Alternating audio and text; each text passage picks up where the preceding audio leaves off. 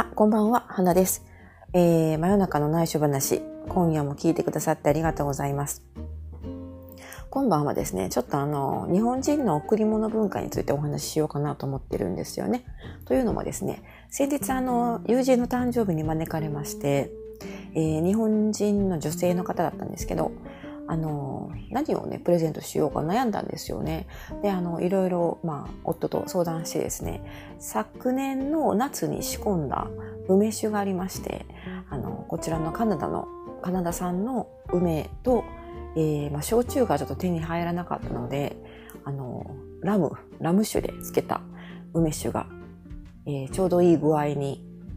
出来上がってきたので、それをね、まあ、お裾分けという感じになるんですけど、一応まあ誕生日のね、まあ、プレゼントということで、えー、ギフトにさせてもらいました。それでですね、まあ、あのま、ちょっと前からね、えー、少し思ってたんですけれども、こう、海外にずっと住むようになって、結構あの、日本のね、文化とかね、日本の風習とか、いいなと思うところもあれば、だんだんこう、違和感を感じるところもあって、ってその一つにね贈り物の文化があるんですよね。日本人って贈り物がねなんかあのもう習慣になってるというか年年の1年のイベントとしてお中元とか、えーと、お歳暮とかありますよね。でまたあの日本人の方ってやっぱりもらい物をしたらお返しをしなくっちゃという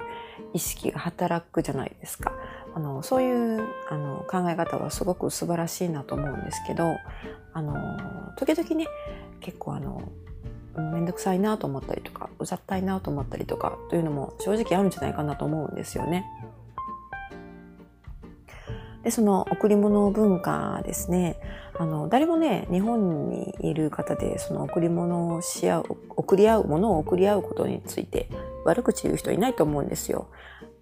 だってやっぱりプレゼントとかね、ギフト、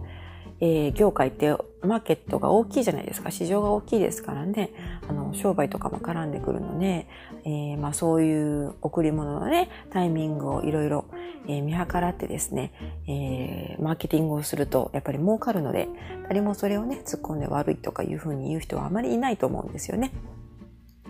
まあまあちょっと先日過ぎちゃいましたけど、ホワイトデーとか、えー、バレンタインデーとかそういうのも贈り物文化の一つですよね。もうなんかもう習慣的にね、えー、なんて言うんでしょうね。あれはもう社会、社会からの 強制力というか、女性にとってはね、あの、職場の男性にプレゼントしなくっちゃみたいな感じに、ムードになってしまうところもありますよね。まあ、そういうマーケティングに乗るか乗らないかというのは、まあ、個人の問題、選択なんですけど、やはりまあ、日本人ってそういう波に乗る、乗りたがるじゃないですか。あの、やっぱりね、みんなそう足並みを揃えて、えー、一緒にやろうよみたいな感じにな、ムードになってしまうので、まあね、楽しい、それを楽しんでいるうちは別にいいと思うんですけど、なんかそれがあの、心理的な負担とかプレッシャーになってしまうと、ちょっと、うん、それはいかがなものかなと思ったりもしますね。はい。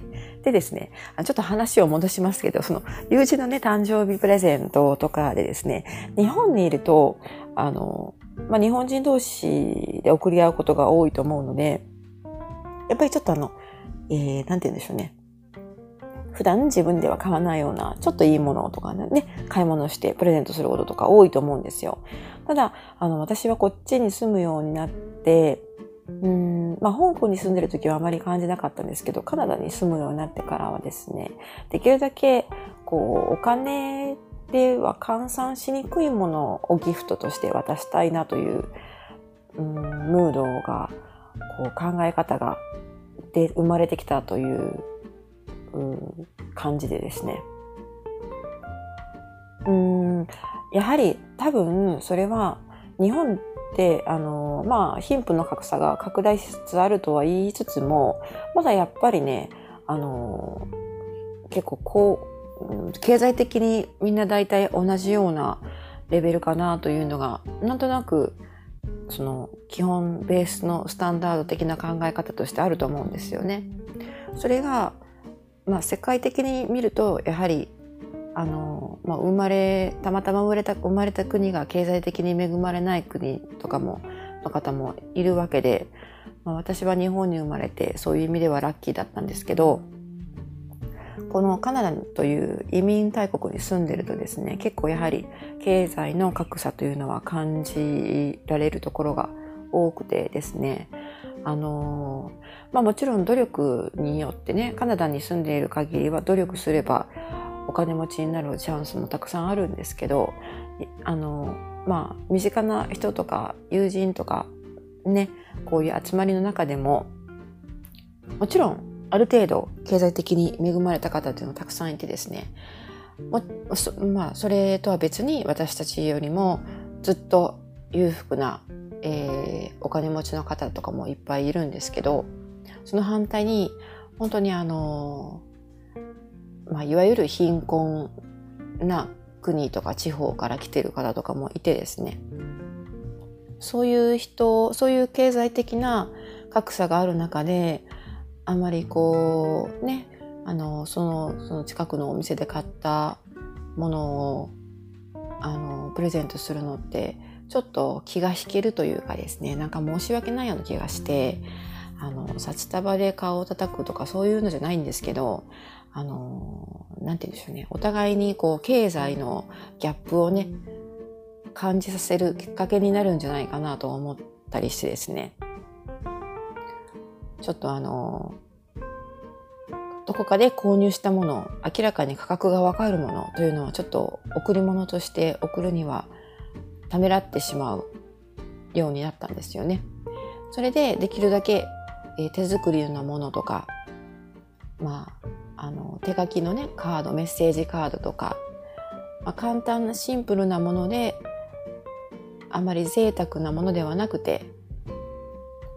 でそれでいて一応なんか気持ちがあの入ってるもの時間と手間をかけたものを送りたいなというそういう考え方に変わってきたわけです。でまあ別に日本のねそういう贈り物文化を否定するわけでも批判するわけでもないんですけどうん実際自分がもらった時にもですねもちろんお金でね買ってお金を使って買ってもらったものって確かに嬉しいといえば嬉しいんですけどまあ友人とかにもらうからもらうものだとしたらですねやっぱりうんどうでしょうねなんかお金よりも時間と手間がかかったものというものの方がなんか嬉しいなと思うようになったんですよね。多分まあ自分が年取ったというのもあるかもしれないんですけどだから、あの、もうちょっと日本のね、えー、ギフトとかを考える時にもですね、やっぱりあの、まあ日本難しいですよね。いろいろ相場とかもあるし、あまりにね、安いものだとかえって失礼になるとか、そういう感覚もすごくよくわかるんですけど、まあ時にはね、えー、お金じゃなくて時間と手間をかけたプライスレスなギフトを作ってみる送ってみるというのもいいんじゃないかなと思ったので今今夜はこんな形で喋ってみましたまあねあのこれから日本もねいろんな方いろんな外国の方もねやってくると思うし、えー、貧しい貧困層とかも増えてきているとかいろいろニュースで見て知っているんですけど徐々にねそういう贈り物に関す対する考え方とかも変わってくるのかなと